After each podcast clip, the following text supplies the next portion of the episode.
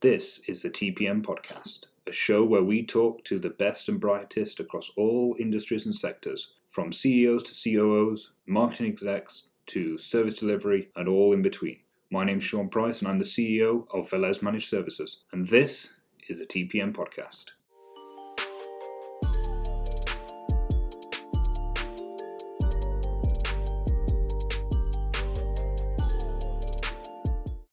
And on this week's episode, we have Mick Barry. Mick started out his life repairing, believe it or not, calculators and typewriters, a field engineer with parts in hand to fix those typewriters in rooms full of people, to identifying how service delivery should work, looking at how best to optimize and run service delivery departments when you know how a field technician works. Now, Mick Barry, living in Mexico on a beautiful resort mid COVID and having traveled the world over, talks to us about what that journey was like, how the world looks today, how his company Octopian looks after people, how they identify risks.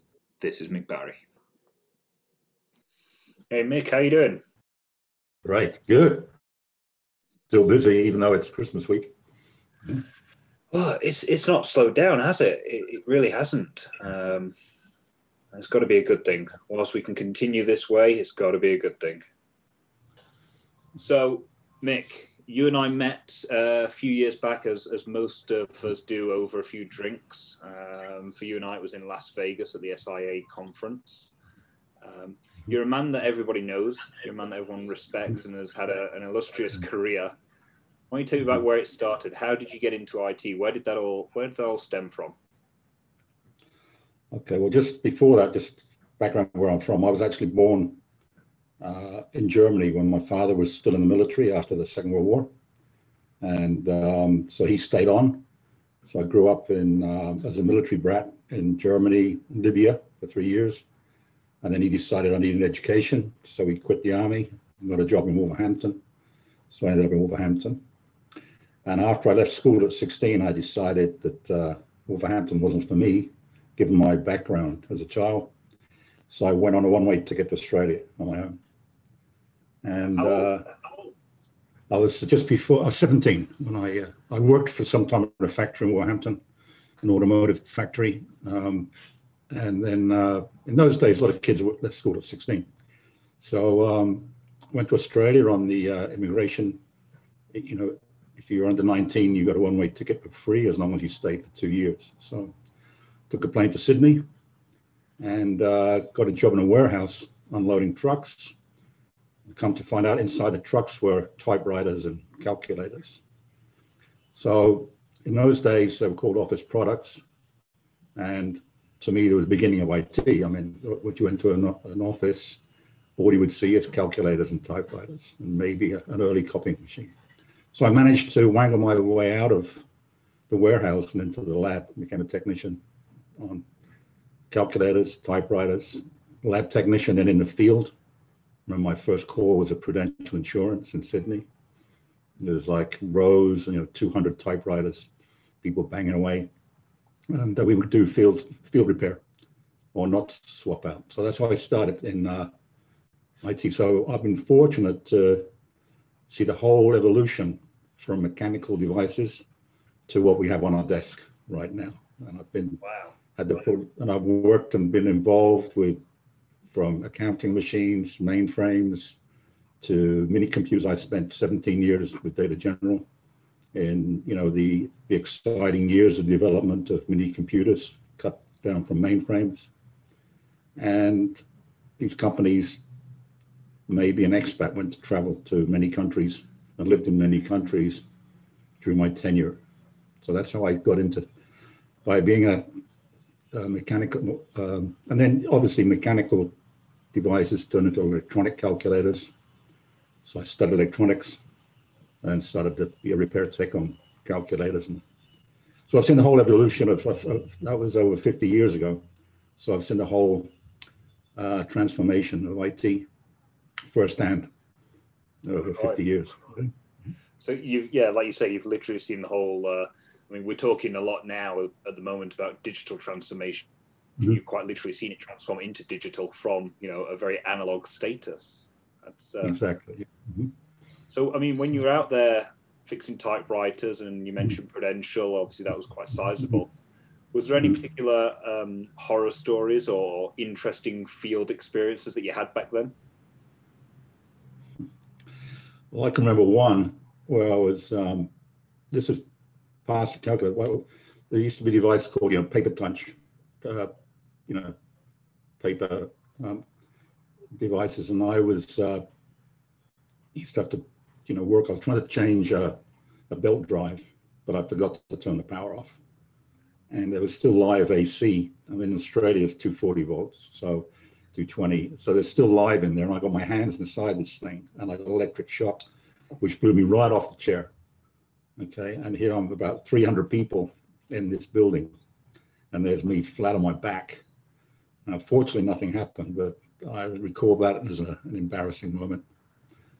I've also been like everybody else, you know, plugged something into the wrong slot and smoke coming out so yeah, I've had my fair share of uh, horror stories or very embarrassing moments. Okay, but um, one thing that I remember when I first started is, you know, I had a lot to learn, and I was like the youngest person in the company, uh, and also being in those days what they called a POM in Australia, that was another hurdle you had to overcome.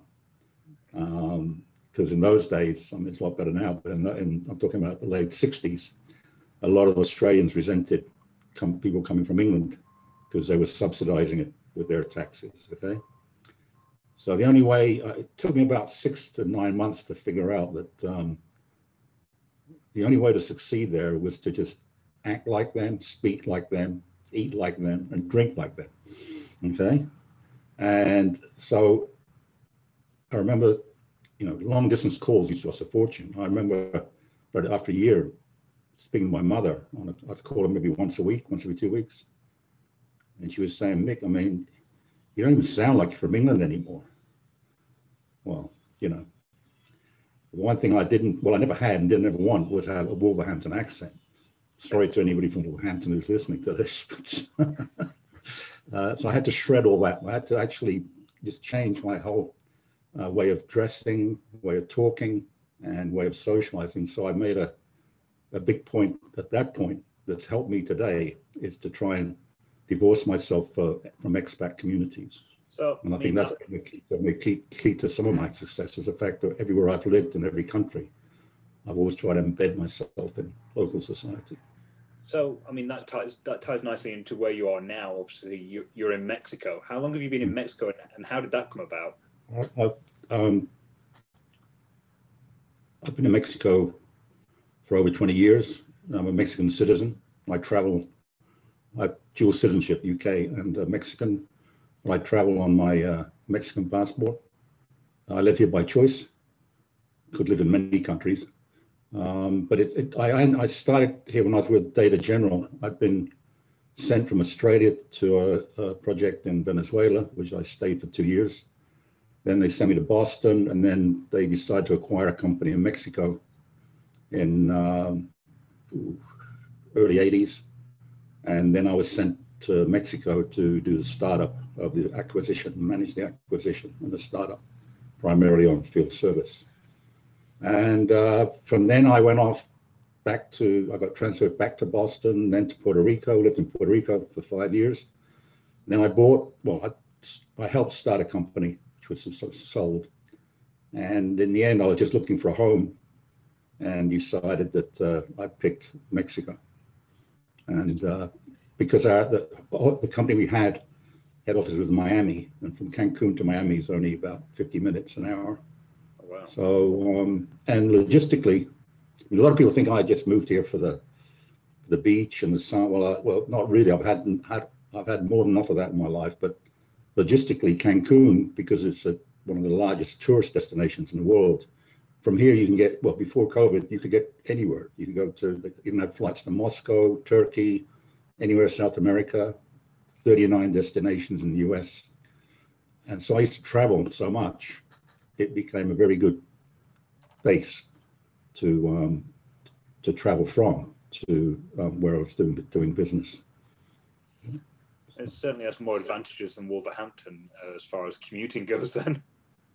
yeah, but it's just I mean nothing. I mean you know I have I have two brothers. My, my one one of my brothers still lives in Wolverhampton in the same house, family house, and uh, you know.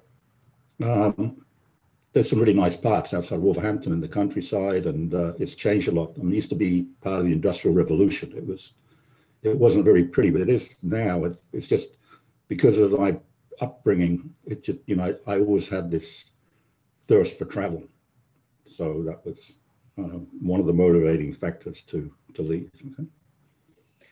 So you know you've had some uh, great successes in various um, companies over the years. I mean, you were part of Decision One once upon a time, and and uh, mm-hmm. ESP, both you know big names in the industry. You know, mm-hmm. how how did those come about, and you know what what were you focused on in those companies?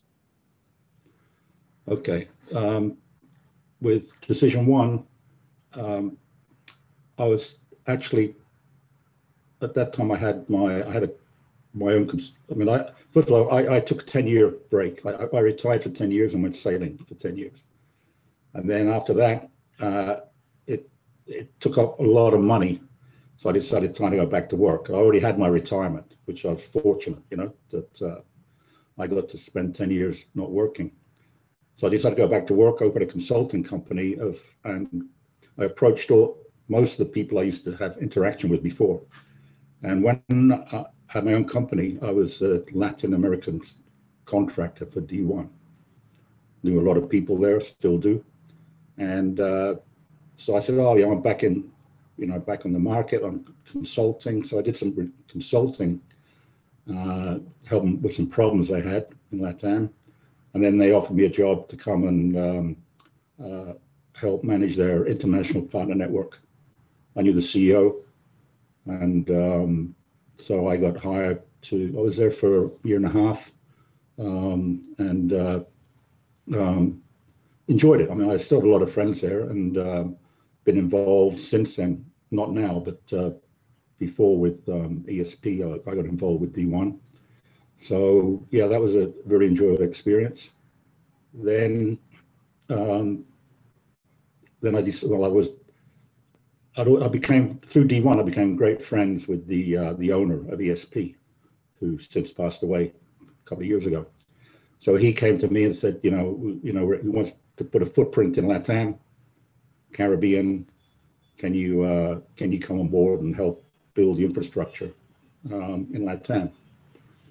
So it was a repetitive process. It's something I've you know done before, and um, so then I uh, built up their network. Uh, they achieved a lot of business, uh, growing. Um, I mean, they're heavily into the aviation industry, yeah. but they also they have a lot of other business divisions that's still operating in Latam with the same team. So uh, it, it, was a um, it was a, uh, a, a good experience. Uh, the reason I, I, I moved on from there was because, um, as I said, I was very close as a family friend and professional friend of the owner. And when he passed away, I decided I'd, uh, mostly wouldn't have the freedom and the flexibility I'd had before. So, um, and Octopian happened to be a customer of ESP. So, uh, so I ended up, yeah, yeah. So I uh, ended up, so, and this has been a very, I've been here over two years now and uh, I'm fortunate, especially the way the the life we live right now. I really enjoy working here and enjoy the atmosphere. And the same, once again, we they didn't have an infrastructure in Latam, so that's that was first year was spent building that, and um, this year's we spent you know growing the the customer base. So what does Octopian do then? What's the what's the sweet spot for the company, and, and you know how have you helped that grow? Well, put it this way: most we have some large direct customers um, on a global basis. But uh, what I've bought is we we're the go-to company. We like to think we are. In some some cases, I know we are um, the go-to company for TPMs working out of Europe or uh, United States. That's that that's when I started. You know, I mean, the goal was okay, build infrastructure, get the footprint, offer global, so the corporation as a whole can offer global solutions. But then to justify the network and the expense, it wasn't such a difficult task to go through SIA and where I've been going for about seven years and say, hey, you know, I'm back, you know, here. Octopian's very strong financial company, been around a long time. And, um, you know, take a good look at your partner network that you've got in LATAM and take a look at us. And uh, that, that, that as, as you as an SI board member, I'm sure you're familiar with uh, how successful that has been. Okay. Yeah, of course. I mean, it, has been said by many that LATAM is notoriously difficult to do business in, uh, notoriously difficult to operate and, and get things done in a timely manner. And that's where I guess you, you really shine being in, in situ effectively. Well, first of all, you know, I've been to every single country in Latin and Central America and every island in the Caribbean that has an airport, and some that don't on my boat. But um, the the key is to understand the culture. You know, I've lived and breathed the culture since 1981 when I was first transferred to Venezuela. Picked up a language. It's not only a language; it's a culture. Not every country, you know, each country has its own nuances, cultural wise, working hours, labor laws. But I've been fortunate, been around that long, that most of the people I'm dealing with, even down to the, the engineers, service desk people, project managers, I know personally. I've met them, I've worked with them, I've had dinner with them, gone to football matches. So I've had this luxury of developing this relationship over many years. And I tend, when I can, to do business with people I've done before. So I have a, you know, I can, I have a screen that streams tickets. I can normally look at a technician's name and, oh yeah, I know him, or I remember him, or, you know, so that's, I could tell an interesting story where I, I was asked, well, you know, the business has grown, growing and growing, but your travel budget has gone from a huge amount of money to zero, but the business has grown. So why all the travel?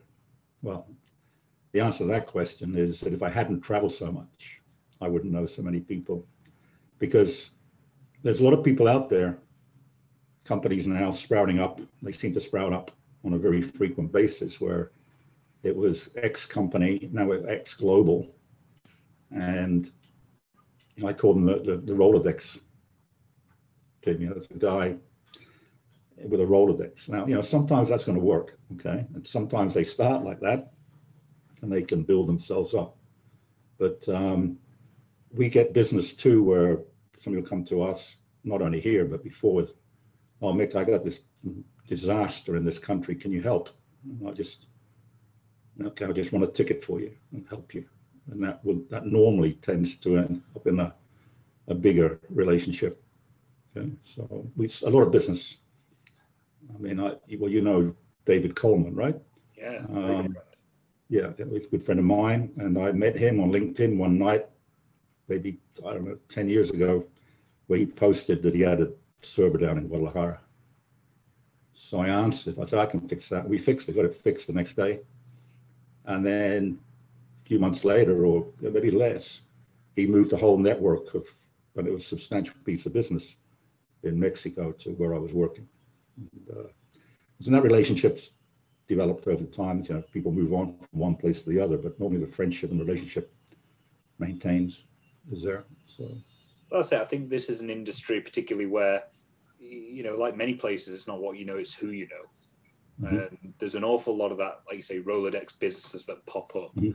and everybody touts that they're global. Um, mm-hmm. I, I, like to say you, are only global with an asterisk, right? Everyone's mm-hmm. got their areas where they're strongest, but mm-hmm. you know, and I think a lot of them they end up it's it's somebody that leaves one company and then they think they're going to start their own and yeah, they can subcontract a few tickets here and there, but when it comes to crunch time and actually delivering good quality service, you can't do that without an infrastructure. You can't do that without a team and in-country presence. And it's one thing to you know be the subcontractor, add your 15, 20% margin, and, and then mm. subcontract it out again, and you're purely a broker. And we see a lot of those. You're right. Uh, you've mm-hmm. got to be able to deliver value and above all else, you've got to know you've got to know how people operate. You've got to know the mm-hmm. culture. You've got to understand how your client is in in country X versus your partner versus your in country field techs, and mm-hmm. understand that at two o'clock in the afternoon, somebody in Latam might only just be coming back to work, right? Mm-hmm. There's, I, I, grew up and I lived in Spain for almost 10 years, so I'm, I'm, familiar with the same culture and speak the same, you know, I speak fluent Spanish as well. And if you go with the mentality as so many do, that mm-hmm. every country operates the same or every country has the same mentality and work ethic, you're, mm-hmm. you're never going to succeed. Mm-hmm. Yeah. No, I said base. It's, um, I've lived in the states a couple of times, lived throughout throughout the region. Um, so, and also it's a it's a case of um, setting expectation level right with the customer too. I mean, you might want 24 by 7 in a certain location, and uh, I said, well, maybe I'm not going to sign up to something that I'm not really confident I can deliver. How about next business day? And the world we live in today, a lot of this work we do right now is scheduled anyway. Mm-hmm. Okay, so um, it's a case of knowing what you can deliver and where and how. But Latin America has improved a lot these days than it was in the, you know 20 years ago. I mean, uh, for the most part, you can deliver um, a global product throughout throughout the region. It's only when you get off the beaten track that you. I mean, we work in Mexico in some places where you shouldn't be driving at night time, for instance. Some places we shouldn't even be driving during the daytime. But um, you know, we we we get it done. And uh, so you, even even when we look at a product offering in Mexico, it could could uh, differ from region by region of the country. We try we try not to focus heavily on what's going on in the world right now around COVID because it, it's Mm. it's talked everywhere by everyone and everyone's got their own mm. valid opinions on that. But you know how is octopian as a company and, and you i suppose as well from your position in the company how are you looking after people be it your service desks your engineers? You know what's what steps have been taken? Because obviously there are some areas where you just can't get a tech to site and there are some areas where it's a little bit more relaxed. What what efforts is the company making to make sure that people are taken care of? Okay well the first thing is that we won in the middle east uh, we've won awards by uh, two or three governments for um, they offered benefits to subsidize your payroll. I guess something similar to the furlough program in the UK. Well, we turned all of that down. Uh, we maintained 100% of our payroll, and uh, we no no employees uh, were laid off. In fact, due to our growth, we've had to hire more people like yourself. Okay. What do we do um, about the technicians? Well, we, we, what we do is we uh, we comply with the PPE requirements for um, for the customer, and they vary. We've had some where the engineers had to have a PCR test and prove prove that um, he's had it and take it to site. Uh, we there's some is just a mask, um, but we we're complying with the PP requirements for every customer. And like maybe every ticket we get now, you know, fill out this form, fill out a questionnaire. So COVID, um, well, also we, we get a note scenarios where the, the customer will say, well, it's a hot drive swap, for instance, that just drop it off the security. Or we, we, we will do it ourselves, okay? A lot of these data centers have, have their own IT people. So we see quite a few tickets where we just deliver the part to site and the customer takes care of it doesn't even want us in our facility. You know, they don't want anybody in their facility that's not 100% necessary. So, and then when we're inside, we maintain the social distance, all the reg- rules and regulations that are posted just about on every wall around it. So, but COVID has, um, from operations point of view, has not really had uh, a significant impact or a major impact on the way we do uh, way we do business. Do you think it's going to impact at all how services are delivered going forward, or do you think there's going to be a time in the near future where it's business as usual? Well, good question. I think some customers might think, well, well I've survived a year without having a technician in my facility. Why do I need that? You know, maybe I just need a parts only service. And I've actually had a couple of those requests. Okay, that hey, you know, and you know, I'll I'll take I can do I can swap out a power supply. I can swap out a hard drive um, but uh, you know, system board, yeah, maybe I'd engineer for that. So I, I can see that coming up on the horizon where, uh, you know, these data centers where they do have IT people, they might take over some more of the the basic tasks that we would normally do ourselves. Okay, uh, that, that's how I. That's about the only thing I can see on the horizon that uh, might differ because um, to me, as I said, uh, you know, end of life, I think it, it's will be. I think you've got the first phase of end of life when you got, you, you know, end of OEM support, then you got the end of life, and now I can see a post end of life market where people might just keep the stuff running, given the financial impact that so many companies are um, are experiencing. So, you know, I'd see two two two phases of end of life. I expect to see a lot of times we get a contract end of life might be one year, two years. Uh, in general, I can see those going out for three or four years. I mean, you know, from from our perspective, and like you said, Octopian's grown during this period. Uh, you know, uh, and as you said, so have we. And I think you're mm. quite right there. It's almost it's creating opportunities. Certainly, coming into the next year, it's creating opportunities mm. for 2021 that perhaps weren't there before. And I think it's also um, slimming down the number of Rolodex companies as well is what I've noticed. Because when you are reliant on nothing more than passing tickets backwards and forwards, there's there's no mm. solid business there. And mm. once that sort of dries up, you know, it's it's leaving those who are a little bit stronger behind to pick up the mess effectively. Well, you said in a recent acquisition of Curvature by Park Place. So I also think there's going to be less companies uh, it's a very crowded market right now, extremely crowded, and I think that that that will change. And uh, I think you'll start to see uh, less. I mean, a lot of companies as they look to their data center environments, what they're going to do.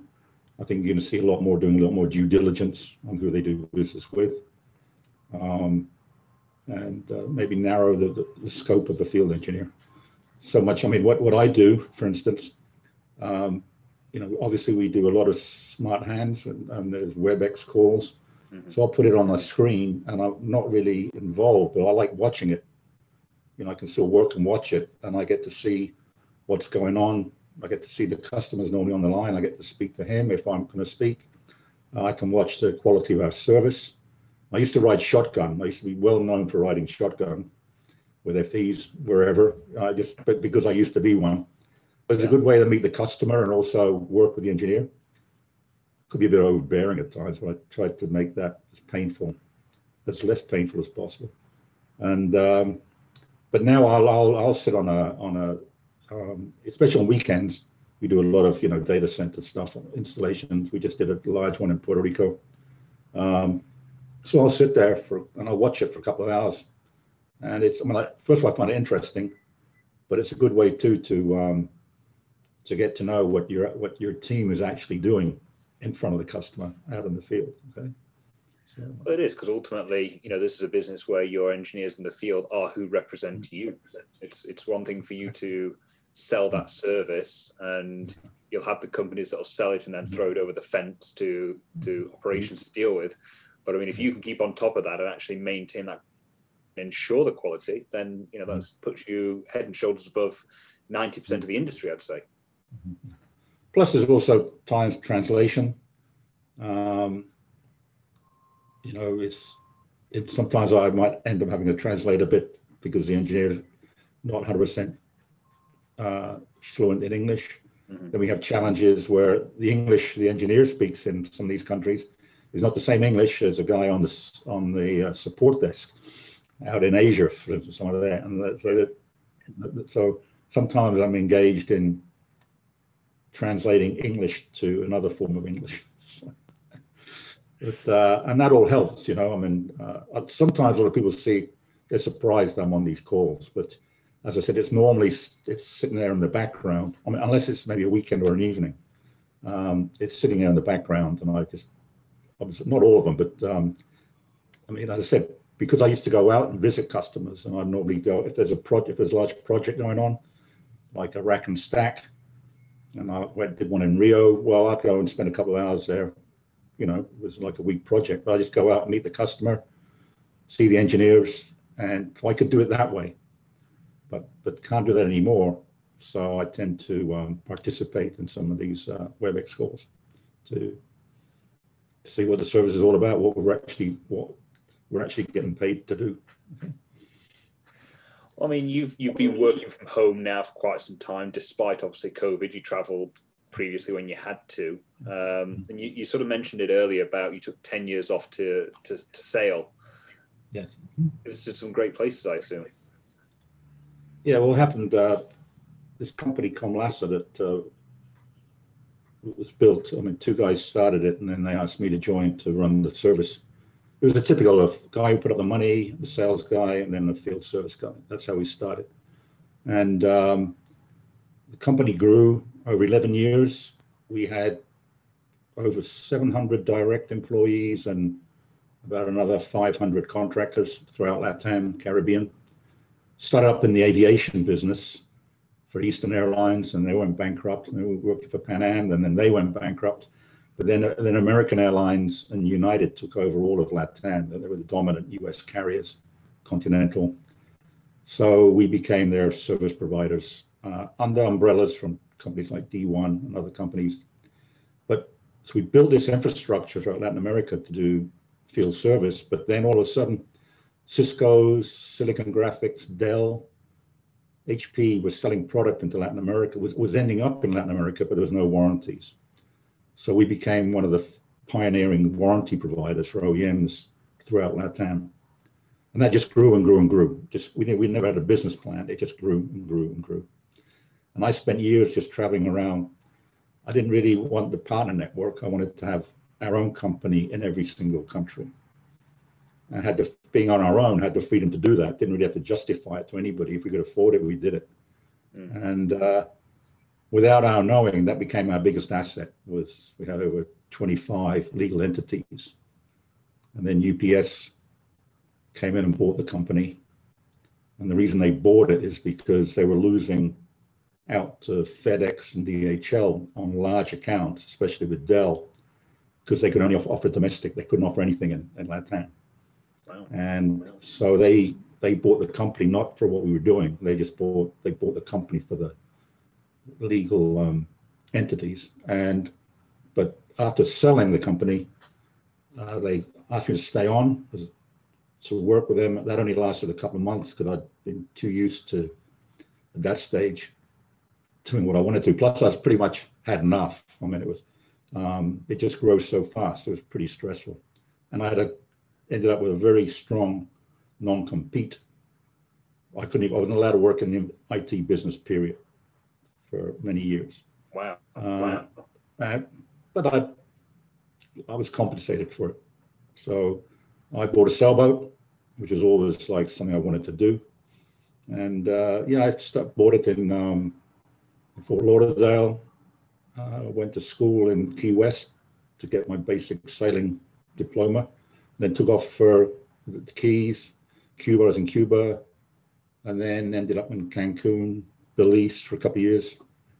So I was based in the last three years. I was based in Guatemala because I can actually drive from here to Guatemala to where I had my boat so for 15 hours. Um, and uh, so yeah, I spent 10 glorious years of doing nothing but uh, sailing and hanging out at marinas. And to me, I was fortunate because, you know, I retired, was retired at 51. I thought, I didn't think I'd ever come back to work. But my father, when he retired, he, um, you know, after a while, he, traditional, 65. And, um, you know, he had a lot of things he wanted to do, but he got ill. And uh, so a lot of his retirement was very difficult.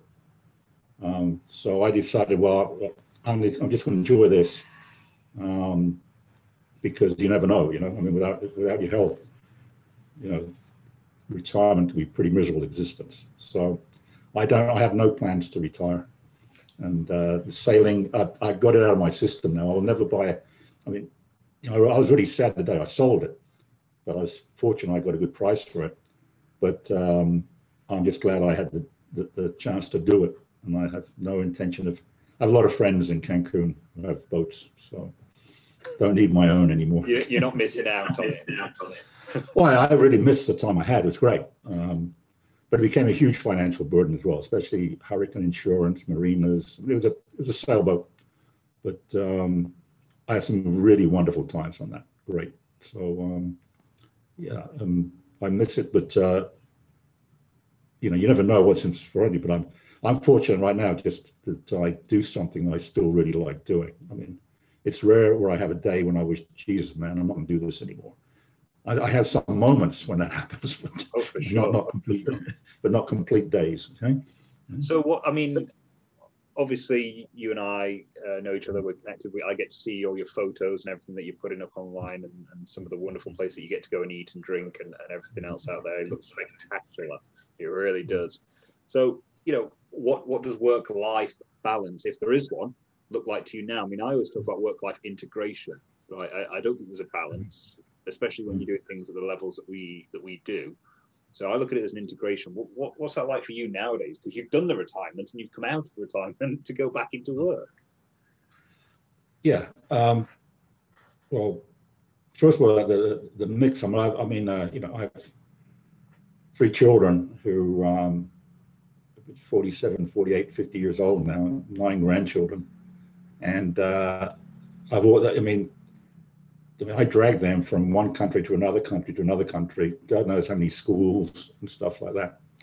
And so they all grow, and none of them have re- relocated. Period. One lives in Brazil, one lives in Austin, Texas, other one in Brisbane, Australia, and they brought up their families without taking them. Or they all still live in the same house and the same uh, place uh, for many many years, and they said, you know that uh, uh, you know they they've done. So I've always been accused, or you know that I you know I've always taken work as a main priority. Uh, well, that came because um, when I started working, it had to be. I had to make money. Okay, and if travel was part of making the money, tra- so be it. I'd travel. Um, how do I handle it now? Must be not very well. I mostly spend too much time uh, working, uh, as, as, my kids do. I'm like, Dad, don't you ever stop? Well, I do stop. I mean, I I have it better than most. I can get out and about, but um, you know, I mean, aside from working out, exercising, um, I, you know, I can only take so much of Netflix. So, uh, and I try, try to avoid the news. So I'll end up because of the, you know, we have the three shifts. We do some shifts here in Mexico. Then there's the guys in Dubai are on shift. So I can uh, normally, um, you know, I'll mostly do work a lot, maybe till one or two, have a couple of few hours break, and then work into the evening. So I'm mostly working more hours now than ever. But it, I mean, as I said, for the most part, I enjoy it. So it, to me, it's a good, good way of switching off from what's going on in the world. Okay. I, I agree, and you know, it was only um, was it uh, this weekend was the first ever Boris announcement I've watched, and mm-hmm. for me it was I'll get the information filtered down, I'll get to understand what's going on, but what I thought, you know, I'll, I'll watch one, and it is pure horror stories that's being that's being told, and I'm very much of the opinion that you know what you read and what you digest you know will play on your mind and will will sort of direct the senses and I, I sent out a company email back in august that said you know we at Velez's have made a, a, management decision not to participate in this recession. Um, mm-hmm. purely from the perspective of trying to have a positive mental attitude towards what's going on in the world. Because otherwise if you stare at that brick wall you're going to crash into it. And you mm-hmm. need to provide some positivity to those around you um, you know, you've obviously had, you know, this career that spanned almost every country in the globe. It would sound, and and you know, some illustrious companies as well. What's one thing in terms of people management that you found as you've grown uh, throughout these organizations? What's one thing that you would apply to any business that you go into today from a people perspective? Well, first of all, I, am a firm believer if you're going to hire somebody uh, that you in a trust um, empowerment. Okay, I mean I've always been when I had my own company, and I went with other company. I mean, most of the places where I've worked, um, including where I am now. I mean, you know, I'm expected to be able to make a decision uh, without having to go to ask, you know, not all this bureaucracy. Uh, I report to the two owners of the company, but I also expect people in a team, well, they're only empowered if you let them be empowered, okay? Um, and I've I've been fortunate that um, just about everywhere I've worked, I've been given a lot of leeway, a lot of authority. Working on different time zones, you know, a lot of times you can't wait for somebody in another time zone to approve something. So I've always, you know, guess what? I'm just going to do this and pay the consequences if it somebody didn't like it. I hope that answers your question. But the biggest thing is you got to you got to trust the people in the team. I'm a very much a team player. Uh, I was um, actually when I, I didn't prepare for this, I was thinking about this. Maybe something else, but you know, I used to play uh, football when I was a kid in England. Mm-hmm. Played a bit in Australia, some in Venezuela, and just like field engineering or even on a football pitch, I wasn't. The, I was never the best field engineer, and I was never the best football player on the team. Never, not by a long shot. Okay, but it's like a captain of a football team these days. You know, I still watch not as much now, but I used to be very passionate about football. It's rare that the captain is the best guy on the pitch. Okay. I mean, his role is not to be the best. He's, he's, his role is to get the best out of every other guy on the team. Okay. So I always consider myself as that. If, you, if we're working as a group, my job is to make sure that everybody can succeed. That's my role. Okay. And I'll hold up the trophy at the end of the match. No problem. No, no worries about that. Okay. but uh, um, but the, uh, the, thing is too is that um, you know teamwork is just no matter what walk of life you're in, working as a team, I think has always been my strength because I, I realized from even when I started, in, even as a calculator mechanic, man, I mean, there's a lot of guys a lot better than me, a lot. So they became my friends, and uh, they helped me impart their knowledge to me. So it's so, not rocket science. What we do is not rocket science. It's all a matter of um, human behavior and attributes, customer service. You know, that's the most. I think that's the most important thing. That I think that's the most important asset I've had over the years is the fact that I've always managed to, not always, but in most cases, being managed managed to satisfy a customer and gain his trust. And also because a lot of times, you know, if, if you have a contract and nothing goes wrong, well, they have no idea what you like. A lot of times you get me- measured on how, how you manage a crisis and an escalation. And then the customer will say, wow, they did that very good, okay? I mean, you know, the budget goes out the door, everything. You just got to get this thing fixed and the customer fixed. And those type of customers where you've had escalations and you're successful end up long-term customers. Okay? that's what we talk about quite a lot is that, you know, particularly in our industry, you never get a customer call you up because they're having a great day. They're only ever mm-hmm. calling you when something's going wrong. And it's mm-hmm. it's how you deal with that, how you react to that. Mm-hmm. And yeah. you know, it sounds like over the years you've obviously absorbed a lot from, like you said, people who were smarter than you and, and who knew more than you, and you've been able, to, been able to map technical knowledge to empathy with a customer. So it's the best of both worlds. You're able to understand what the customer's going through whilst understanding the the difficulties the technician has perhaps. Mm-hmm. Well, I can remember I was in, uh, you know, I lived in New Zealand. I got transferred from Australia to New Zealand, and uh, and then just one day, oh, by the way, Mick, you're the, you know, we got, we got too many texts now. Uh, you're you're the you're going to be the branch manager. So, I, yeah, okay. It, well, well, because you've been here the longest. Okay, never going to manage before in my life. Okay, uh, and but in those days it was. I mean, I, I don't, you know, I don't have a college degree. I don't. I have very few academic qualifications. I mean, that was because just my upground, you know, in, in the Midlands industrial area, 16 that normally leave school and go to uh, work in a factory.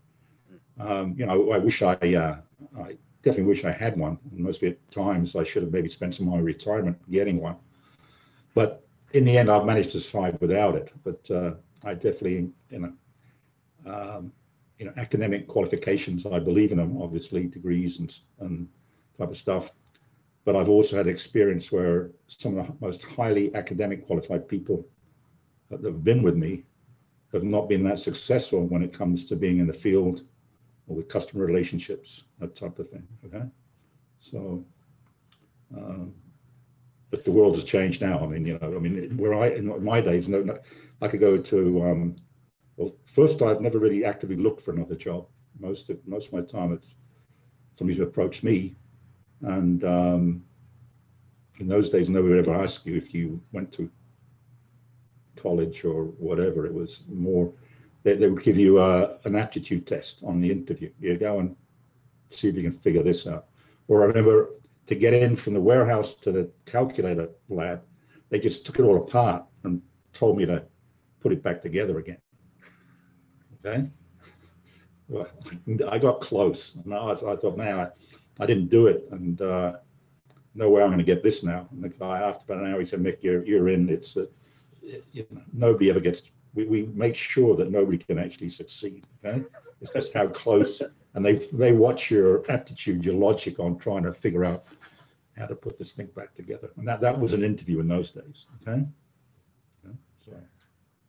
so. so we, we talked about it briefly a, moment, uh, a little bit earlier on uh, with the Park Place and curvature sort of a mm-hmm. merger. Yeah. How, how do you see that playing out? Is that something that you think is going to be good for the industry, bad for the industry, indifferent, opportunities for everyone all around? How do you see that playing out? Well, I think so. I mean, I know one company very well, and the other one I don't know very well. Um, but you know, I think it's one of the well, they're both owned. If I'm correct, they're both owned by VC companies, I believe. I think. Yeah. Um, so, you know, I, I, I just I just see it as two venture capitalists sort of getting together and let's create the biggest monster that we can. Um, from what I've seen afar, some you know, they have different strengths, work in different fields. So um, yeah, I mean, I, I, hopefully hopefully it's a positive positive thing because um, you know I said it goes back to what I see as a shakeout, uh, and it's it, I mean it happened happens in nearly every industry. It happens in, um, it happened in the aviation industry, where there's a lot of mergers, and you know it became less airlines to fly on than before. I was watching a program about hospitals, about where a lot of these hospital companies now getting together. One's buying another one, acquisitions. So I just see it as a normal trend in the industry, mature, maturing. I mean, to me, the, you know, the more strong TPMs are out there is better for the industry as a whole to compete against the, the OEMs. So, okay. I mean, I haven't given it a lot of thought of how it's going to end up, but that, um, given the amount of money that's involved, I mean, the, the two companies, I mean, it, they must be the will be now or are now the largest TPM in the world. I, I would assume. Okay. Yeah, yeah, yeah. Yeah and there's just a lot. I, of, I have a lot of friends at Curvature because I have a lot of because uh, I've been, I was involved with some of their the acquisitions going back. For, I used to do some work for Olympic. And Olympic got acquired by SMS, and then I was friends with SMS, and SMS got acquired by. So I've I've had friends in uh, in uh, those those companies over the years. So I've seen the the, uh, the acquisition trail. Okay. The, the the roll up as it as yeah. it's gone. Oh, there's a yeah. lot of conversation about where private equity stands in you know the world of TPM. Obviously, there's there's an awful lot of privately owned companies, mm. but uh, you know those backed by private equity or venture capital is obviously much greater now. And Octopian's mm-hmm. privately owned, I assume. Yes, it's hundred percent privately owned enterprise. It's part of various divisions, um, but it's uh, it. We have two main offices, one in uh, Dubai and um, and one in Berlin. Okay, so yeah, which uh, you know it's I mean, it's a very it's one of the well not a selling point but a justification of coming through us is is a is a financial status you know of of, of the company okay? Uh, obviously amount of you know um, it's important. I mean if you're going to if you're relying on a company to handle a big data center full of product you want to make sure that they that they they're strong enough to make the invest upfront investment that uh, that we do. Yeah, no, absolutely. and we make a substantial, you know, we've made a substantial investment this year on spare parts inventory, and continue to do so. Okay, and then I suppose finally, you know, looking back from, from typewriters all the way through to data centers today, you know, if you could pick one moment in your, your career that was, you know, the, the most proud moment of your career, what, what would that be? Well, very hard to say one. Um, there's been quite a few. I mean, I was very proud of my contribution to the success of Comlassa. I mean, it was a, you know, it was it was a ended up a big outfit, substantial amount of revenue, and it was sold for a, for a very good good sum. So that was mostly the the outstanding part of my career was being to be part of a group that when we took a very very small company to the size it was, um, and it was big news. It was on CNN. I still got the Wall Street Journal, CNN, you name it. It was big news because uh, UPS had just gone public and they decided to spend their, mon- their money on acquisitions, and so they chose us. Okay, uh, I have a various. I was sent to Venezuela because working for Data General and the government had a huge issue with um, uh, with the quality of the product that had been delivered. Those days, you would ship on a ship date whether it worked or not, and uh, there was 33 mini computers scattered across Venezuela delivered to the oil company. Huge issues, and I was sent there to resolve that and um, I managed to get the whole situation resolved. We managed to upgrade all the equipment, and uh, that pretty much set my career um, on the path that ended up where I am today. The fact that I managed to go to another country, didn't speak a word of Spanish in those days, and then I decided to stay there. Okay, after that, I decided to stay there and grow the company. So I mean, there's, there's I could relate quite a few stories like that. Um, but I guess the only the, the one, if you if you were to um, look at a start and finish, uh, the 11 years at Comlassa with with, with um, it was really exciting. So even my the years at Data General, it was, you know, I would never know where I was from one day. I could be in Europe, I could be in the States, I could be in Brazil, um, and it was, for the most part, really enjoyable. And I go back, when I look back, I said, how I mean, how lucky can you get to doing something for 50 years that you like, okay? And still do, okay? Well, it's a hell of a career, and uh, you know, I, I think you've you've enjoyed some fantastic moments and met some great people and been some incredible places. So uh, there's a lot of people that would never get to experience uh, a tenth of what you've been able to achieve in your career. So it's incredible, and you know, congratulate you on that. Well, I think thanks, but I mean, a lot of relationships. I know people that you know we will we, we both know, and, and especially SIA. I've you know I've maintained these relationships for years, no matter where I've been, socially and uh, and work wise. And also saying, I mean, if I can do it, anybody can do it. I mean, I, I mean, I said, well, my, you know, my children have been successful, and uh, my son in Brazil, he, he he's um, works for one of the largest. Well, he's manages one of the largest global uh, travel, corporate travel agencies uh, in the world. He's been in Brazil for over 20 years. Won't, won't be won't be leaving. He's married. We have a doctor in the family. His wife's a doctor. So um, fam- family is also, um, despite the you know the the childhood of moving from here to there and everywhere, uh, they've all grown up and uh, a great family too. Now, pre-COVID, obviously, I, I would spend I could travel. I mean, Austin's only two hours from here or I'd be in Brazil when I wasn't traveling uh, on the road. I'd mostly end up spending time in Brazil. So that's something I miss, and hopefully, uh, sometime in 2021, we can get back back to that. Yeah, that'd be nice. That, that's that's what we're all hoping for. Um, you know, a lot of people glamorize business travel, but the reality of it is, it's not glamorous at all. And getting stuck in airports is no fun. And but it's it's been one of those where, do you know what? I actually do miss the window view of seat 4A. yeah. well, the thing is, I mean, to me, the travel was never such a hassle because you know, I, I do a lot of guys who are on the road Monday to Friday, and you know, they, they dash home on Friday night. Mm. Well, if I was traveling to a place I hadn't been to before, could be you know, somewhere in the States or it could be uh, Paraguay. I'd always stay, I'd come back Monday Mm. and I'd spend the weekend wandering around, exploring, going to a football match, getting to know more about the country than just the office I just spent five days in. And that uh, that helped me a lot on the way. I mean, a lot of, a lot of times, you know, I work for a company and they say, well, hang on, why did you stay? I said, look, don't worry, Saturday, Sunday's on me, you know, the plane ticket costs the same. Well, so why'd you stay? I just, I go, I could be at Asunción or I could be in Montevideo and I just wander around the streets off the track market, go to some bar, a few beers or some museum. But that also helped. And I, when I see people going on these business trips sometimes, I said, don't, don't just work. You've got to get out there and, and see more than your work environment because you're not going to get to know a lot about a place.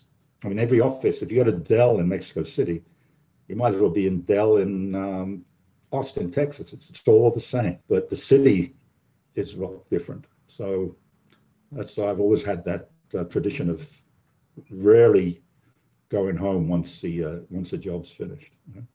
That's the fastest way to burnout is is you know in and out of the country, and it is you see airplane window, hotel room, Hmm.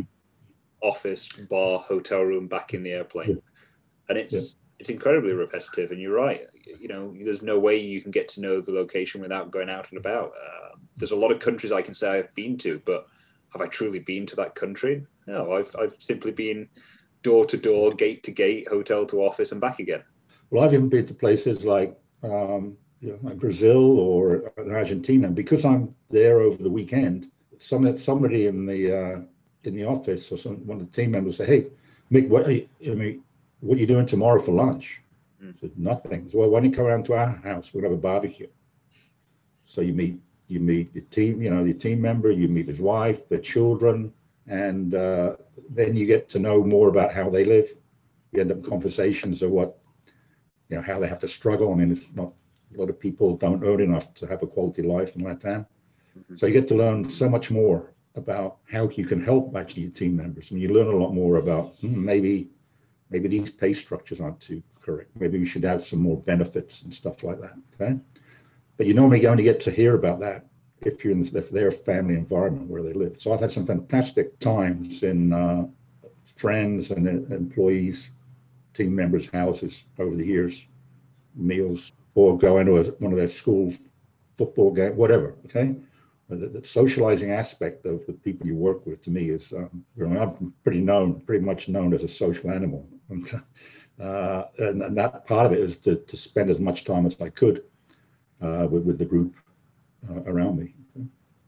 You know, as I said, the company I, I believe firmly in the company I'm working for right now. Um, have a good team. We have a proven track record now since we started it. Well, we had a proven track record outside the Americas before I came. Uh, we have a great one now. I'm very proud of what we've achieved in LATAM. And, um, you know, as you see, we're more active now on social media, and that, that's starting to pay off, getting more inquiries. Oh, wonderful. Well, look, Mm. thanks very much, Mick. Appreciate your time. Uh, Yeah. what, what time you got over there right now? Uh, right now it's 11, 11, 11.30. Okay? Oh, it's uh, 4:30 p.m. here. It's time for a time for a whiskey. I think it's been a long day. Okay, Sean. Well, I really appreciate the opportunity and uh, hope to see you face to face soon. Absolutely. Well, thanks, Mick. Really appreciate this conversation. Okay. right, Well, thanks a lot, and uh, let's be keep in touch. Okay. Take care, mate. Bye.